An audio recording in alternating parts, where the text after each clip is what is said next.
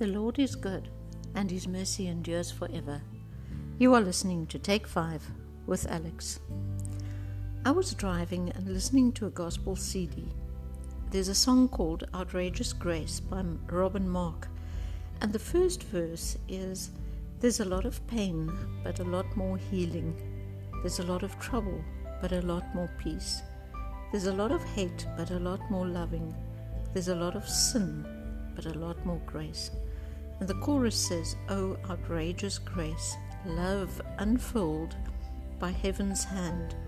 Oh, outrageous grace, through my Jesus I can stand. These words are so touching and so comforting. They're also about choices. We can choose how we want to live. Life is about choices. We choose daily between getting up or staying in bed having cereal or eggs for breakfast, driving to work or taking a bus.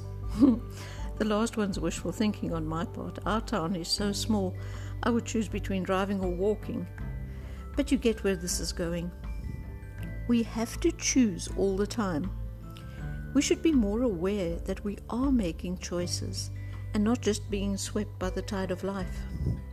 We have to think clearly and positively Philippians 4 verse 8 truly has become my favorite verse. Finally, brethren, whatever things are true, whatever things are noble, whatever things are just, whatever things are pure, whatever things are lovely, whatever things are of good report, if there is any virtue, and if there is anything praiseworthy, meditate on these things.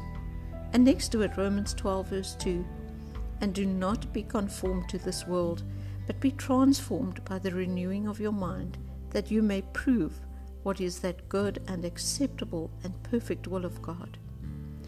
We have to be so aware of what enters our minds all the time. How do we handle stress? Do we sit and worry about it? Or do we give it to Jesus like we should? Have you realized that sometimes you're in a stressful situation and you pray and carry on with your life? One day you realize that the situation has been resolved, but not at all in the way that you thought it would be. Looking back, you sometimes can't even figure out how it all worked out. It seems like some situations can be solved without your intervention. We love to think that things can only be solved the way we want them to be solved. We manipulate and struggle and stress, but we forget that we aren't God. The song says there's a lot of pain, but a lot more healing. The main thing that has to be healed is our minds and the way we think. We need to pay more attention to our thoughts. If we do that, we aren't going to be hurt, and we also aren't going to hurt those that we love. We aren't going to drive away well meaning friends by putting up walls around our hearts. We are going to have to learn to trust God with our problems while we can sit back and think good thoughts. Just imagine this you have a big problem. It's been weighing you down and you have no peace of mind. You can't sleep at night and you can't imagine that this problem will ever be solved.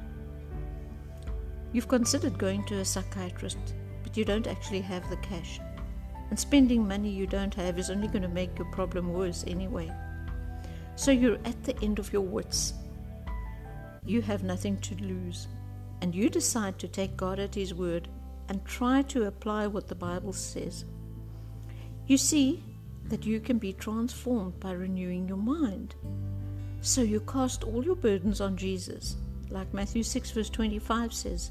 Therefore I say to you, do not worry about your life what you will eat or what you will drink, nor about your body, what you will put on. Is not life more than food, and the body more than clothing?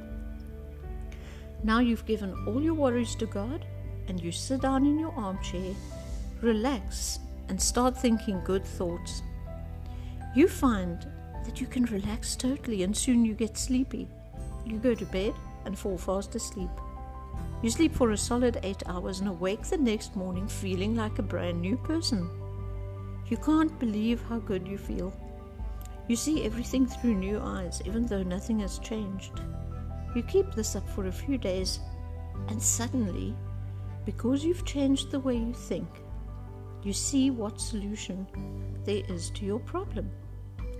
I know this sounds very simplistic, but I urge you to try it. Try taking God at His word.